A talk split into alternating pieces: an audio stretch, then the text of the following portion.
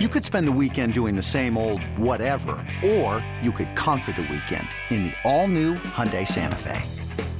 Visit HyundaiUSA.com for more details. Hyundai, there's joy in every journey.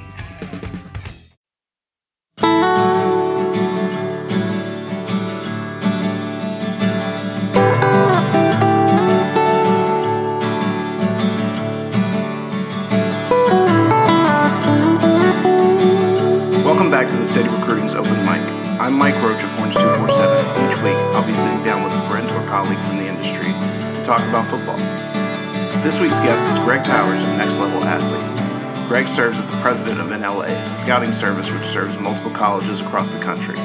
Greg talks about what he's learned being on that side of the business, these, the services they provide for several other colleges, and the new services they're providing for Texas high schools. Greg also talks about his time as a recruiting analyst at Scout and 247 Sports and some of the best players and games he's ever seen. So without further ado, here's Greg Powers from Next Level Athlete and Dave Campbell's Texas Football. My next guest is the president of Next Level Athletes, senior recruiting analyst Dave Campbell's Texas Football, uh, a mentor to me early in my my time in the business, and and a good friend. It is the great Greg Powers. Greg, thanks for joining me today. Hey, no problem, man. Uh, pretty high praise coming from you to be your mentor, man. You've done really great in the business, so uh, I'll take that as a huge compliment. Well, and, and we'll get into that maybe a little later. But I, you know, when I got into it, you were the guy that that I think gave me, you know, I think that in our business it's a little cliquish, and when you first get in, it's hard to to be accepted by a lot of the other guys. And you were one of the first guys to kind of open up and and, give me some advice and, and, point me in the right direction always. And for that, uh, I don't know that I'll ever, ever be able to truly thank you. But um, we want to get into just kind of what you're doing nowadays. And uh, uh, so let's start how I always start. What are you doing, Greg, to get through the quarantine? You know, spending a lot of time with family um, and really just kind of diving into work. This has been an opportunity to uh, meet with more Texas high school football coaches for myself on the scouting side of things and um, do a lot more with rankings and making sure that we're buttoned up. Um, you know, Next Level Athlete is a college scouting service, so uh, doing more in-depth evaluations, uh, checking our P's and Q's to make sure we're buttoned up heading into next season has has been a little bit advantageous, I think, in some regards. I think recruiting is this one industry that hasn't really slowed down uh, that much. Maybe it's even been uh, more busy, um, busier uh, because of the COVID quarantine. You know, coaches have been watching tape and evaluating players, and offers seem to have been going out left and right. So I don't know about you, but I don't think I've really slowed down any. If anything, I think I've been busier.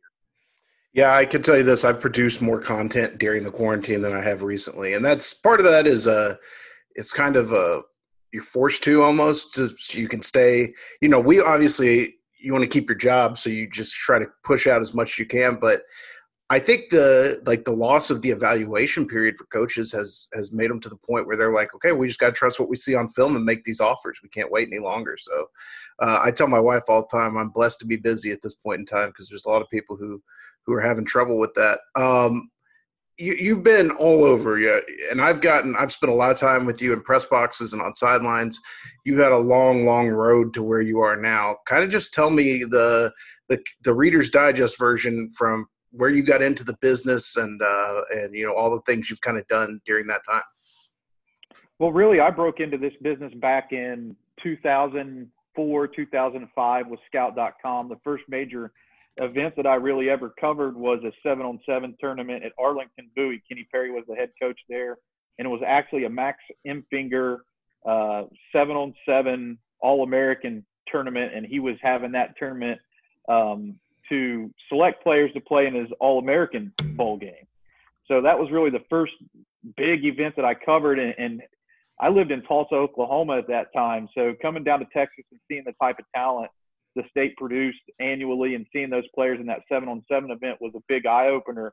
And meeting with Kenny Perry, he kind of put me on to the state qualifying tournaments and um, everything that Texas was a part of. So that kind of really was my jumping off point for uh, recruiting coverage, and it kind of grew from there. Um, I went to the U.S. Army All American game that January, and um, as you know, it's a it, and you touched on at the beginning, it's a very competitive business, and when you're young, trying to break into that business, you really want to try to to prove yourself and um, show people you have what it takes or the chops to compete with some of those more well-known names, and that's really what it was about. At that time. I think maybe I cranked out something like 25 interviews that week, and and that kind of caught the boss's attention, and and and they gave me an opportunity, and I just kind of ran with the ball. I was with, Scout.com uh, for 14 years. They were acquired by 247 Sports, so I had a year and a half or two years with 247 Sports, and then uh, moved on to be the president at Next Level Athlete and take a role with Dave Campbell's Texas Football. So while it was an interesting and winding road with opportunities within Scout.com, um, that was, you know, pretty much the company that I was with for a very long, extended time. So I, I wasn't a um, a paladin or anything like that in the recruiting industry. I, I just got moved around in some different jobs as Scout needed somebody. I would I would say that my expertise in the recruiting industry has been to go into situations where uh, they may need saving or they may need to build something new. That's really been my area of expertise is to build something new up from the ground or to go into a situation where they really needed somebody to uh, grind out content and make sure that they were having an opportunity to maybe save a site or save a region of, of the country and needed an expert like that. That's kind of probably been my my role in the recruiting industry, I'd say. And I and I take pride in that. You know, that's something that I find really cool. I like building stuff up from the ground up. During that time, you were, I think you,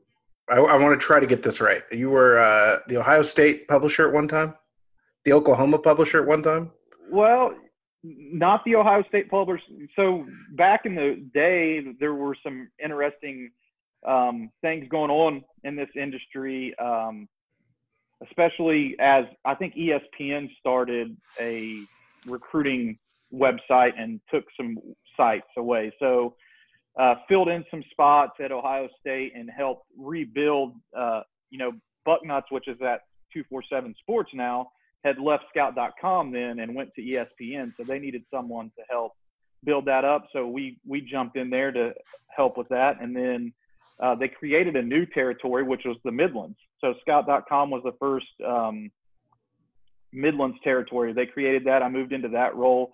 And back in the day, the Midlands didn't include Texas. It was Oklahoma, Kansas, Iowa, uh, Minnesota, up through, you know, basically that territory. Um, and then I moved from the Midlands regional manager role into the publisher at uh, Sooners Illustrated on Scout.com, and I did that for two years. Pretty good two years because Oklahoma advanced to the national championship in football. They had Sam Bradford and Gerald McCoy and those guys, and then went to the Final Four in basketball with Blake Griffin. So I was on campus there for some uh, pretty big, uh, pretty big years, I think, in in the hierarchy or the history of uh, Oklahoma. Yeah, then you moved on, of course, to uh, to be one of the national uh, rankings experts over there at Scout. Um, a great team that you know we still at twenty four seven use a, a large part of, and uh, open mic listeners will uh, uh, will know that you worked with our first guest, Brandon Huffman, um, over there. He was uh, the first guest I did on this. But um, what made you want to get into that business, and and and how you know what was the biggest things you learned early on with evaluation and scouting and and sharpening your skills there? Well, I don't know if I would categorize it as something that was necessary. You know, I, I, was always a huge fan of recruiting. I mean, even even as, as, a high school student, that was something that always caught my attention. You know, and I paid attention to the recruiting magazines and um, always followed recruiting on the websites, and that was something that I thought was pretty cool. I didn't necessarily know that that's something that I would end up uh, being involved with for a career. You know, it's just something that happened because I had an opportunity and uh, recognized it and then the breaks went my way you know and i try to take advantage of those breaks and it's something that i really enjoy. I kind of articulate this to a lot of people. I've had the opportunity to work with a lot of former college athletes nfl players um, and a lot of different evaluators. You can either evaluate talent or you can't and you can either be unbiased about it or you can't. And i just feel like what's really helped me with the evaluation aspect of uh, being in this industry is to be unbiased, you know, not to have any bias towards one team or um, not to really be caught up on one thing at one position all the time and say, well, it's always going to be about track speed or it's always going to be about of what they've shown on films. You know, there are so many variables that go into what makes a player special in the pads, and and it's so unique and individual that you can't always uh, pinpoint it down to one thing. So you try to have to go into evaluating every prospect with an open mind and doing your best to to really look at the total picture when it uh, is centered around one player.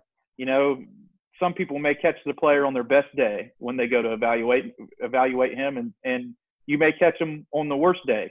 So you have to take that in mind whenever you're you're really painting a picture of what a prospect can be when he arrives in, in into college, and that's really what I I think it is my job to do is to give people a picture of what that player can be at the collegiate level. It's great if they go on to have NFL success for me, and, or they get drafted really high, and I had them rated high, and no one else did. That's like just like something that you hang your hat on. But for us, it's about projecting players to have college success, and that can be hard to do because there are a lot of variables that go in, in on the field and off the field to, to really uh, capture all that. Let's go back to your days of doing rankings for Scout. What's the best call you've ever made on a ranking? Like the, I hang my hat on this one. I got it right. Um, I was early. I was correct. All those things. What, what do you think if you had to call it? I think the most notable one is probably Patrick Mahomes. We were the only ones that had him a four star. You know, he's went on to have a lot of success. It was a hard ranking to stand behind because of the fact that no one else had him rated high. He didn't have a ton of offers. Um, but really, you just had to go by what your heart said and what you saw on the field. And every time I saw Patrick Mahomes, he was a he was a big time player. We'll probably talk a little bit more about that too later on in the show. I think you have some questions queued up for me maybe when we, oh, yeah. we discuss some of our favorite games or players or whatever. Um, but Patrick Mahomes is that one ranking I think that everybody can look, look back on and say, um, wow, um, Greg is the only one who had him four. Scout was the only one who had him four. I think that's pretty cool. But there's a lot of them. You know, Tyreek Hill. I did JUCO. I was a national national JUCO evaluator for you know, four or five years. So Tyreek Hill was a five star. So, you know, that was a good one that I think that a lot of people missed on. So they're, they're, they just happen to both play for Kansas City now. So I was, going to say maybe like maybe you should go to work for the Chiefs. they seem to agree with your evaluations. So now you're at next level. You guys provide college scouting for a number of schools. Um, it, I I've never asked you this. Do you guys basically is your scouting only constitute the state of Texas, or is it like the surrounding region, or how how far does that range? So we we evaluate players from the high school players from the state of Texas, and then um, sell a subscription service to colleges who come in to recruit the state. So our scouting service is centered on Texas high school football um, recruits. Right. Okay. So I, I, knew that. I just didn't know if it, if you guys branched out into Louisiana and Oklahoma and all those types of places. You run one of the best camps. It's one of my favorite events every year to go to. Um, and that's really, I think, I always tell people I go to next level every year because I see a future star at next level every year. I remember meeting Prince Dorbah at next level like two and a half, three years ago. Um, you know, it's just like year in and year out, you, you meet a kid and then down the line, it's like all of a sudden he's a five star. So those are great events. You guys obviously put those on for, for your, your, uh, your, your colleges that you, that you, that are on the subscription services with full video testing, all of those things. Um, but now you're getting into the high school space. Um, and w- can you tell me a little bit about what you're doing as far as helping these Texas high schools with with uh, their recruiting? Well, we've launched a digital prospect sheet is the best way to articulate what it really is, and this just gives the high school coach the opportunity to um, have his prospect sheet at the touch of his fingertips at all times. You know, so if a college coach um, wants to look at a player on that team's roster, um, they have the ability to share that themselves and if a, a college coach walks up on in, into the high school office or onto the practice field and they're caught unawares, they have the opportunity to transmit something to them pretty fast and efficiently that they can have a quick glimpse of the prospects who play on that team. And that's really what the the prospect portal is what we've called it, the next level athlete prospect portal. Um, it's been really cool because the feedback from that has has been great. There isn't I don't think that there's anything that I've ever done in this business that like 90 to 95% of the people that you've given an idea to thought it was a good idea, you know, or, oh, that's great. I want to use it. So this has been really fun, especially through like the quarantine time to talk with all these head coaches across the state who are now uh, starting to use this system and they all love it. You know, that's been pretty fun and rewarding um, in and of itself. So it's also given me a, a little bit of uh, scouting advantage in some ways because I get a look and see what um, a coach really thinks about his own players. You know, and that's what the colleges love about this system is that it's verified information from the high school coach. You know, and they can come to uh, to count on it. There's no one else putting their fingers on it besides the coaches, and they can trust that verified information is coming from the coach, and, and it really helps su- support that straight line recruiting initiative, initiative, given a conduit between the high school coach and the college um, that they can depend on the high school coach to come to get this information. Have you heard any? I mean, I, you kind of alluded to it there, but have you heard any direct feedback from colleges on how they're um, enjoying working with that portal and with the high school coaches on it? Definitely. Um, the feed, that was really like one of the bigger questions. You know, we we were able to go to the THSCA convention last year and meet with a lot of high school coaches and get their feedback on what they would like to have uh, within that software. Um, but one of the great unknowns was going to be like, did the colleges really want to use it? And do they um, accept it? Well, um, they have. They really liked it, you know. So the feedback there has been also tremendous. A lot of people reaching out to me to try to either get on board. I mean, I I just really been really busy trying to each each individual high school. I walk them through the process of uh, learning how to use that system um, and take the time to really show each high school coach how to how to use it and get the most advantage out of using using it. So my day from nine to five has been Zoom tutorials and uh, showing high school coaches screen shares on my computer of, of how to use this portal. So it's been fun. I mean, it's been a challenge too at times. Not everybody's exactly the same amount of computer literate, um, but neither am I. You know, I had a I did my very first Zoom around this, and now I'm doing Zoom all day, every day. Yeah, it's pretty neat, I guess, that you guys the timing of this thing to develop right. I mean, I would assume that this was in the works before coronavirus. Um, the timing of this to kind of come out at, at a point when they need something virtual that they can get to colleges to keep that that momentum moving is is fantastic. And I would say you probably benefit from. I mean, I know you've said it, but just you know on uh, on our side of the business we talk to so many high school coaches daily just part of my job you probably have done less of that since you moved over to nla but now you're kind of back into uh, dealing with those guys you've known forever i think i would reverse it. I said I, I would probably say i talk to more high school coaches with nla because really what we try to do the whole nla business has been built around the dependency of the high school coach to feed us information that we can then turn to the college and say we get this from the high school coach. And our scouts spend um, i mean all year every prospect not every prospect but a very large majority of the prospects who appear in our scouting service um, system the scout has been to that high school and met with that coach about the player so it's not like one of these situations where um, guys are sitting around just watching Hudl tape. You know, and you might know because you work this way how important it is to put eyes on these guys. Mm-hmm. It's not just um, looking at tape. You know, your best evaluations come in person. You want to see how a guy moves. You want to hear what his coach has to say about him, and you know, you want to verify what you've seen on film is also what you see in person. So our scouts spend a tremendous amount of time traveling across the state and doing that. You know, and, and our scouts, Tommy Kaiser, Kip Harden, and Steve Gideon have over 120 years of combined um, coaching experience in the NFL, college, or as Texas high school football head coaches.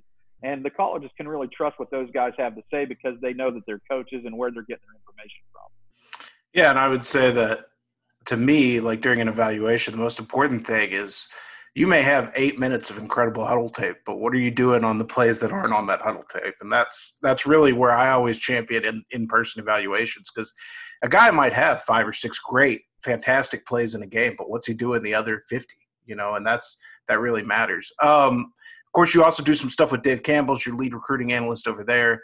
Uh, I did talk to your your coworker, boss. I don't know how this breaks down, Tepper, uh, a couple weeks ago on the show. Um, you you've been doing stuff for the magazine. Does that scratch your uh, your writing itch a little bit?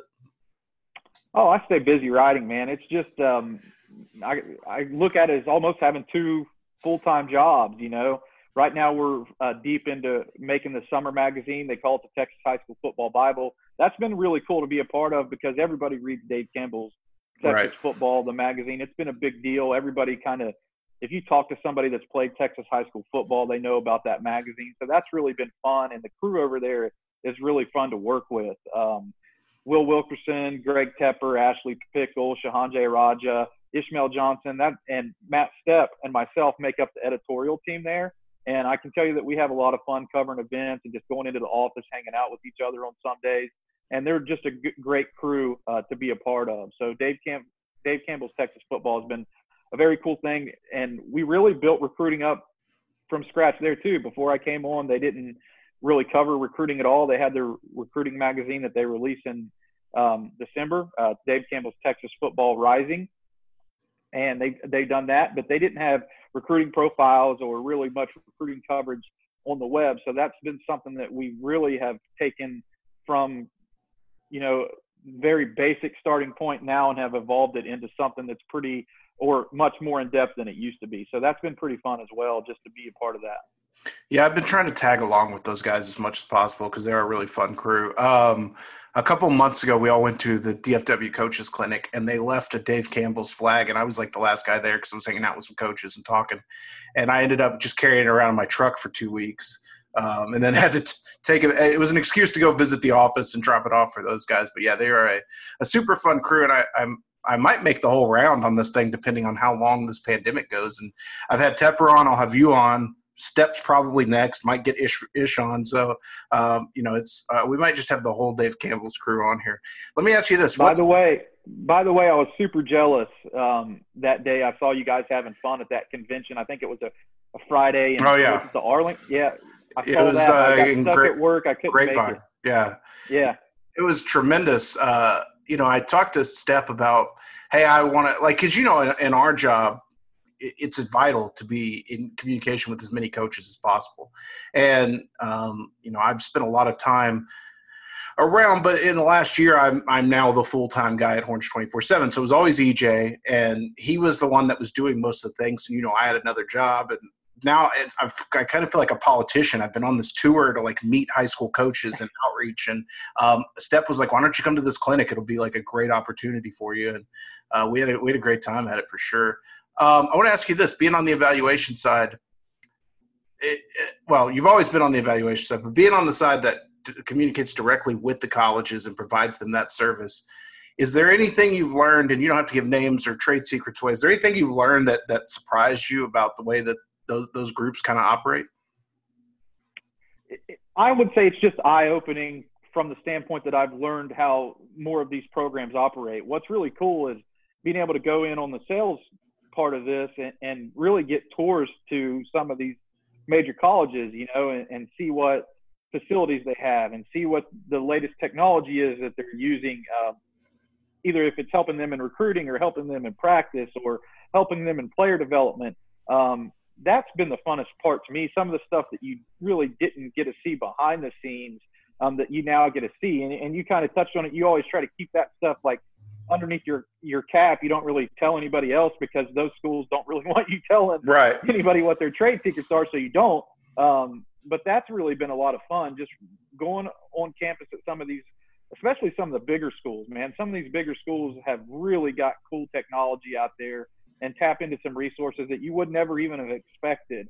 Um, so that's really been a fun part of that part of the the business that I didn't always get to see. Um, so that that's been something that I've really thoroughly enjoyed. Of course, most of our sales season has been canceled this year, so I'm missing out on going on a lot of those trips right now. Um, you know, there are some places that you really want to go, like New Orleans. You know, you want to Yeah. go on the New Orleans trip every year just to hang out in NOLA a little bit and go visit your accounts down that way. Um, so we haven't had that opportunity to go to some of those cool places like that. And I'm missing New Orleans this spring for sure. Uh, are you guys able to still kind of facilitate some of those sales calls over Zoom or whatever, and- still be able to keep the business running that way? Oh, sure. That's just really been the how you have to do it. You know, Yeah. it's, I would, I, I guess you could say it could same way with these this other thing. You have an opportunity to really show what you're doing on a Zoom call. People are more available I think, have a Yeah. little bit more time to go over some of that stuff. So I wouldn't say it's been a negative or a positive in that regard. Uh, the positive has been everybody's incredibly available. I haven't reached out to one person about doing the podcast yet that's told me no. So There you go. it's been a positive for me. Um, all right, let's get into the fun stuff. You see a lot of games. Um, I pride myself on seeing a lot of games, and in your heyday, I think you've you've taken a step back a little bit because you got two full time jobs, like you said, and you don't necessarily have to be at every game. But when you were with us, you were at just about as many, as, if not more, games than I was per year. Um, and I love, I think people love hearing these personal stories about some of the great players um, they've seen in their time. So just tell me about a, a, couple of your favorite players, if you have any cool stories about any of them uh, that you've covered over your time in recruiting. Well, the first guy I'll talk about maybe a surprise. He's not he's not a Texas high school football player. Uh, the best defensive player I feel like I've ever seen, or at least one of the the best defensive players I've ever seen, was Enid's Austin Box. Um, who went on to play at Oklahoma, he was a whole lot of fun to watch because he was one of these guys who played on both sides of the football. He played quarterback, he played safety slash outside linebacker, um, and and their team wasn't great except for when he was on it, you know. And he's what made that team great. And you know everything that happened with Austin Box. you know, he passed away. Mm-hmm. Um, what you saw with Austin Box is what you got on the high school field. So he was a guy who gave 150% every play. And he played injured. You know, he played one season with a huge um, padding on his elbow, you know, where he was all padded up. And, and he was just a warrior. Um, left everything out on the field. As a matter of fact, there was a game that they played Stillwater in the state semifinals. And I can't remember exactly what year it was.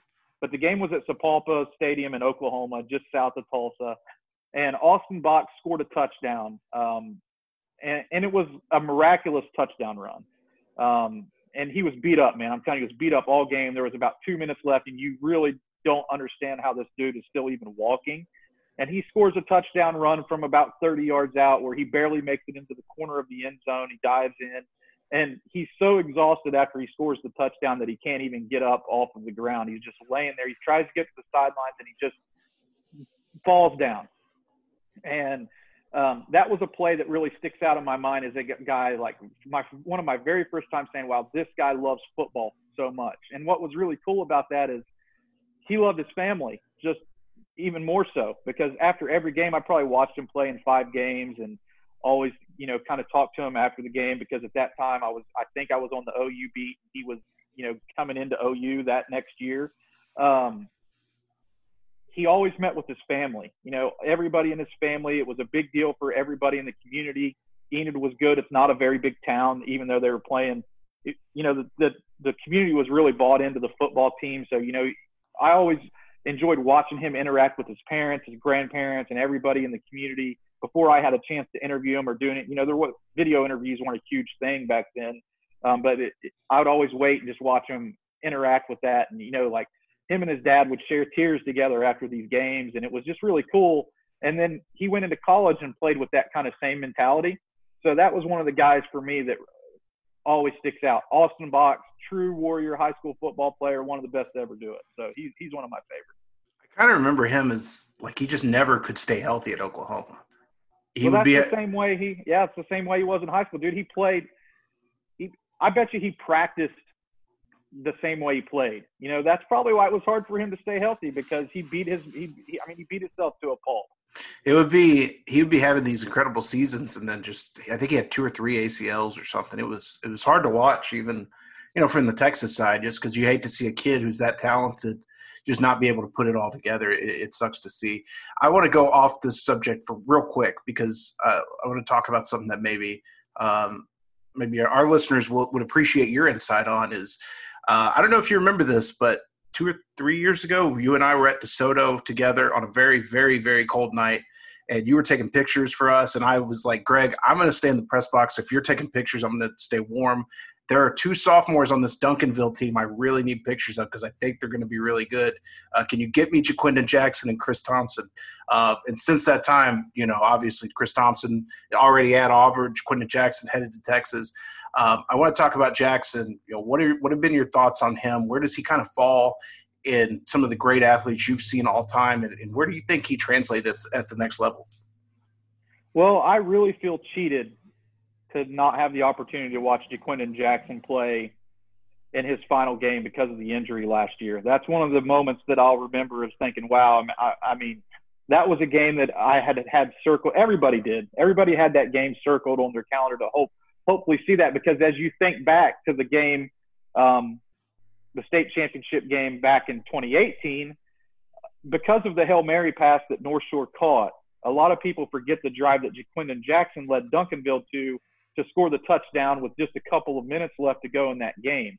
And that was an amazing drive. That was Ja'Quinden Jackson at his best.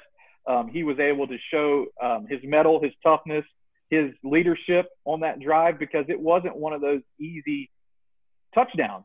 You know, there I think they were a yard and a half out from the end zone. Maybe it was a fourth down play. I can't remember exactly the, I think it was fourth down, and they were able to score that touchdown to go up. And I really thought Duncanville had won the game at that point. You know, uh, a miraculous play uh, a couple minutes later changed the dynamics of that game and gave us one of the greatest Texas high school football games in history, maybe one of the greatest high school football games in history. Um, but don't overlook what Ja'Quinden Jackson did. And you asked me about what his college position is going to be. You, you know, we we rated him as an athlete, and I think that he could play a number of positions in college. I think that he could be a tremendous safety or outside linebacker. I think that he could be a great running back. Maybe he could play receiver. Um, but I came to know him as a quarterback, and that's something that um, I, I argued or not or debated. I guess argued is a debated is a better word. We would debate constantly um, that we felt that Ja'Quinden Jackson was the type of quarterback that Tom Herman really has a lot of success with, or has been able to, to be proven to have success with in his offensive scheme. Um, then Hudson Card had a tremendous senior. To me, Hudson Card had a tremendous senior year. He did have some injuries, but what he was able to show um, at the early stages of, of, his senior year, quick release, very accurate, bigger arm than I really gave him credit for at the beginning of the recruiting process. He developed into, to me, a clear cut guy that could be a number one guy for an elite college program. So that created a new interesting dynamic for me as you try to project what Ja'Quinden Jackson is going to do in Texas at Texas because I really like Hudson Card too. Um, so it's tough. You know, I I probably sit the same way we're all, same place where all the Texas fans do. You know, they probably want them both to play. Yeah. Um, and want them both to have an opportunity. But I don't think you just put Ja'Quinden Jackson in a different position. He deserves to have a chance to play quarterback first. Yeah, I, I, agree. I think it's uh, it's one of those good problems to have, right? Too many, yeah, no doubt, too many good quarterback prospects. The weirdest thing I've encountered in this, and I, I certainly don't want to paint all Texas fans with this brush, but there is like an underappreciation for Hudson Card that I've never seen, and I don't know if it's some sort of bias towards like Travis as a program, but just within the Texas fan base, you would think having a highly rated quarterback coming from Austin, like Sam Ehlinger, um, you know, they would love him. And I just haven't sensed the same um, type of love. And I, I, I'm with you. I really think from where we saw him when he was thrust into action as a sophomore in the state title game against Allen to where he ended his high school career, it's leaps and bounds development right. as a passer. So um, yeah, I, I, think it's one of those good problems to have. Let's go back to all time type of things a guy I think you and I, maybe not necessarily the best, but a guy I think you and I both have as a favorite of ours on our list, Eno Benjamin. Um, and I was early in, uh, it was early in my career when I saw Eno Benjamin and um, really loved everything he's done. Wonderful kid. Um, I, you know, I knew him pretty well in high school. I didn't cover him as closely as you did. I love seeing him every year at the Army Bowl um, and just running into him and talking to him. And he's he's going on to a tremendous uh, college career, and NFL career. Tell us about your time covering, Eno Benjamin. Eno was a, a, great kid, as you as you mentioned, and I can't remember where he fell exactly in comparisons to rankings here or there, but I know that he was very very highly rated at Scout. Um, either within the top 100 or just outside the top 100, like top 125 ish, uh, maybe right in that range. So I know that he was he was one of those guys that we had a lot of faith in to be a top level producer at the college level, and he was. Um, but cool story here with Eno is he came to one of my son's baseball games to watch him play high school ball. So I mean, that's the type of person that you know Benjamin is. You know, he's very caring. Um, he takes care of the people who have taken care of him, and really went above and beyond just like that normal type of thing that he he wanted to make sure that you know if you wrote some articles about him whatever that he really appreciated it you know he didn't take it for granted and a cool fact about him is he was a great soccer player many people don't know that about him um, he was a tremendous soccer player, and I think that's where you see that footwork come in. Um, he was like a magician, and I watched some of his tape playing soccer, had that opportunity. Um, and the things he did on the soccer field were pretty amazing. So to see him uh, develop into a, a, potential NFL draft pick at Arizona State, and well, he will be an NFL draft pick, um, is pretty fun, you know, because that's something that my family can also uh, enjoy watching, you know, because he, mm-hmm. he spent time with them. So that was pretty cool. I the thing I love to tell people. So I'm a huge soccer fan, and I'm a huge fan of the U.S. national soccer team, and of the opinion that we need better athletes on the men's national team to compete in the World Cup. I, on multiple occasions, in fact, I did it in January when I saw him at the Army Bowl. Have tried to talk him out of playing football and into joining the men's national team and playing soccer. So you probably would like to do both. Yeah, he he says he's like I miss soccer a lot. You know, he's like I just I had to pick one, and obviously football's the more lucrative one. Is there a guy out there that you felt really good on that you just missed on? I mean, everybody has their misses. Is there anybody you just you, you couldn't see, or and it may not always be that you missed the eval. I mean, you know as well as I do, we rate guys high, and then they go knucklehead on us and and do something, and it just never pan out. Who were those guys for you, maybe that you really loved in high school? Well, to, to be a good evaluator, you have to understand that you're going to have just as many misses as you are hits, right? right. You know, so there's tons, there's tons of misses out there. I, I would say, like just thinking back quickly, that there's some there's some bigger ones, but I would say two of the biggest misses are both defensive players, and I think it's a little bit harder to project defensive success because you don't always get to see it. These guys that are playing defense in high school, they're always the best players right. on their team or best players in their city. Mike Mitchell. Mike Mitchell, who went to Ohio State from Prestonwood Christian Academy. Um, at one time, he was like the Nike football rating all-time yeah. champ. You know, um, and when I went to his game, he had 37 tackles against Troy City, and I thought, man, there's no way Mike Mitchell can miss. You know, he's like a 4-4, 40 inside linebacker who has a great shuttle time. And the game I went to, he had 37 tackles. He just killed everybody. There's no way Mike Mitchell could miss. Well, he didn't do anything in college, bounced around and went to a few different colleges and just never caught on. And another one for me is Kendall Hawk Jones. Yeah. You know, Ken, Kendall Jones is one that I stood behind, like much to the chagrin of maybe some of my uh, associates back then. They were like, well, we don't necessarily see it. I always stood behind that um, rating because he was so strong and so big. And really, you know, Killeen Shoemaker isn't one of these teams that year in and year out got a great high school team. Well, what he brought to that defensive front, I think the guy that he played with there was Rashawn Thornton. I think that hmm. was the duo yeah. Killeen Shoemaker up front. Their defensive line was so dominant, you know, and I thought, well, without Hawk, Killeen Shoemaker would be nothing, you know. So I had to take some of that into account, and that was an instance where I gave really way too much credit um, into what I saw basically in person, how he controlled a game and didn't necessarily listen um, to maybe what his attributes would be off the field. You know, he wasn't very fast. He wasn't. Um, he didn't have great technique. You know, and he wasn't very disciplined. So that that was a reason why he didn't make it in college. Um, so I would say those are two of the ones that just really jump to the forefront of my mind. But I'm sure there's very many more um, cases. Bryce Bryce Brown. I mean, Bryce yeah. Brown was a freak, you know, from Wichita. Uh, so that was another one. Although he was okay. I mean, he had an NFL career, so maybe that was one that saved itself. His brother too. It's funny that you mentioned Kendall. Um, that was like the first opening I ever went to. Was the year they were there and uh, at the the regional, and he was such a like he was so hard not to be captivated by because he was so big. He was so strong. He had a great smile. He had a great personality. Like everything about him was awesome. Like he was one of those infectious kids. And i thought there's no way this kid's not like a, an all-american and a future nfl pick.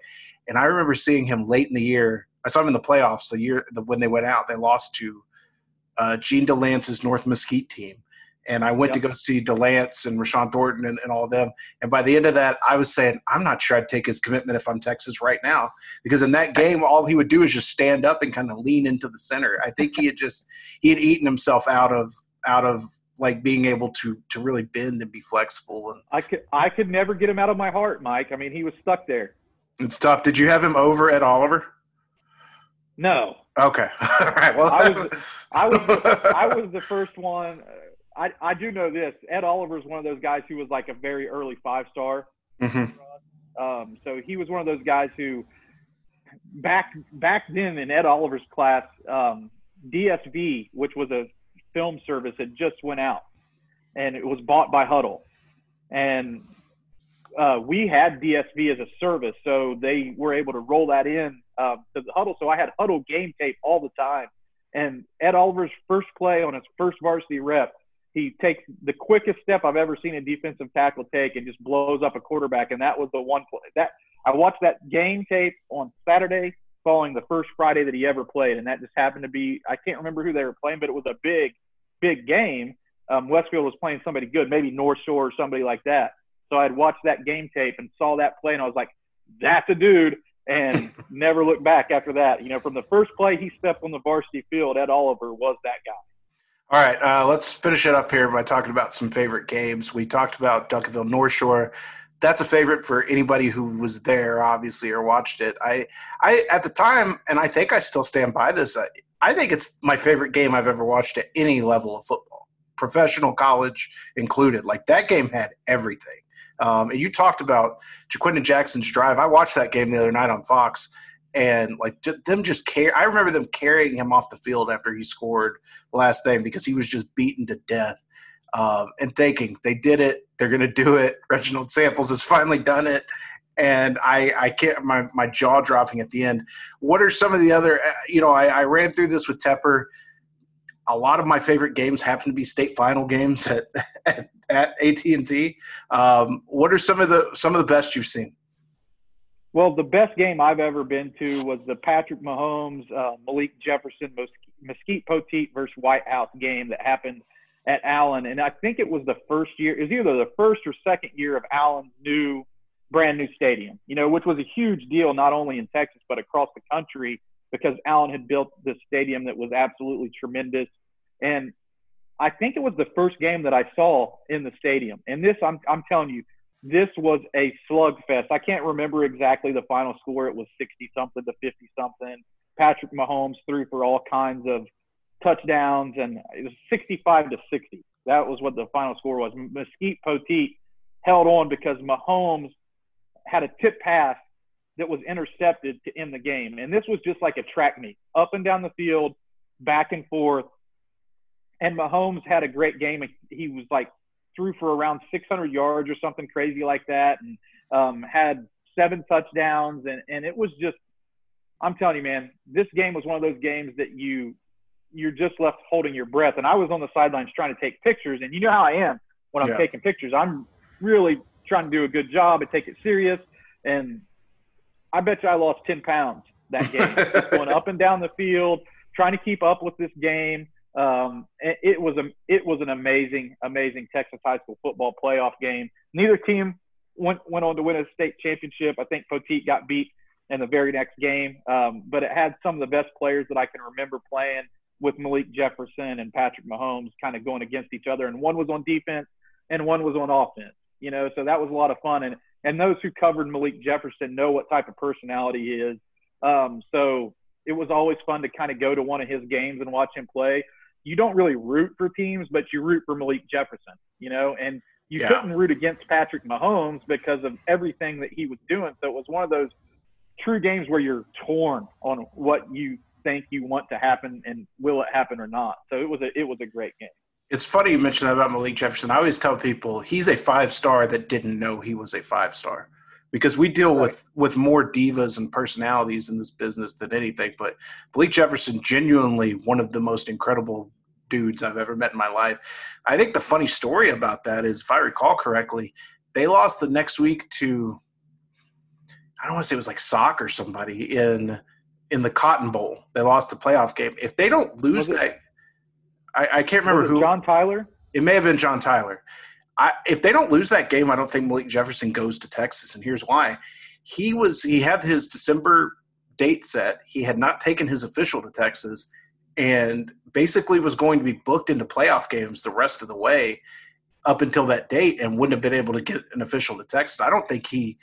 I think everything goes differently if they don't lose that game in the Cotton Bowl. And I remember by that point in time, it, it sucked because uh, people had in the media had really manipulated a couple of the things he had said, and so he got to the point where he was like just done talking to people. And knowing Malik now and, and what kind of kid he is, like if he, if he got to that point, you knew you know it was bad. It was getting real bad on him. It was just a fun game in general. You know, Poteet also had DeAndre McNeal. Um, Yeah. That's a name that a lot of people are familiar with. And Whitehouse was at a disadvantage. They had Quincy Aldridge, but he was injured. Yeah, You know, so Quincy Aldridge was standing on the sidelines, and they were still able to compete in this game. So, um, and of course, Quincy Aldridge went on to play at Texas A&M. Somewhat, he had an injury-riddled uh, career himself, but that was, I think, he tore two ACLs in, in high school, and then that was something that continued into his college career. Uh, but that was just that one of those slugfests, you know, just one of those track meet Texas high school football games that I'll never forget. It's funny, man, because you don't find a lot of people who were like, "Yeah, I was on board with Patrick Mahomes from the beginning," but the ones you find were sure as anything when they first saw him that he was going to be. And I see, like, I'm, I never saw him play in high school. I watched him play in college, and I remember. So you know, Greg, I'm a Bills fan. Buffalo actually traded the pick to Kansas City for them to pick Mahomes. Oh wow, And Buffalo needed a quarterback. Obviously, they've needed a quarterback since Jim Kelly retired. And uh, I remember being extremely thankful because I was like, "This Mahomes kid's going to bust in the NFL. Like, I don't want anything to do with him in Buffalo." I and I boy, I couldn't have been more wrong about that. But uh, like you said, we all have our misses. Uh, Greg, I appreciate you coming on, man, and, and helping me kill some time today. It was uh, it's good to see your face. Good to reconnect with you. Uh, hopefully, this thing gets over soon, and we can we can be back out at some of these camps, seven on seven events, and things that we usually run into each other at. I'll see you out there, man. I'm looking forward to it. Just like you, getting back out there on the field sometime soon.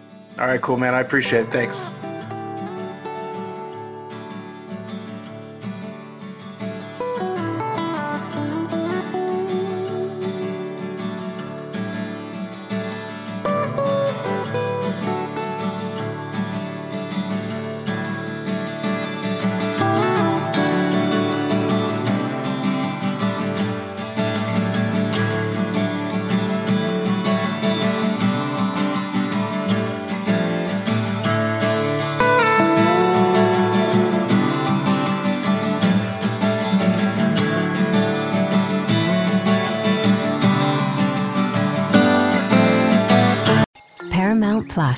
National Park Foundation present A Mountain of Zen.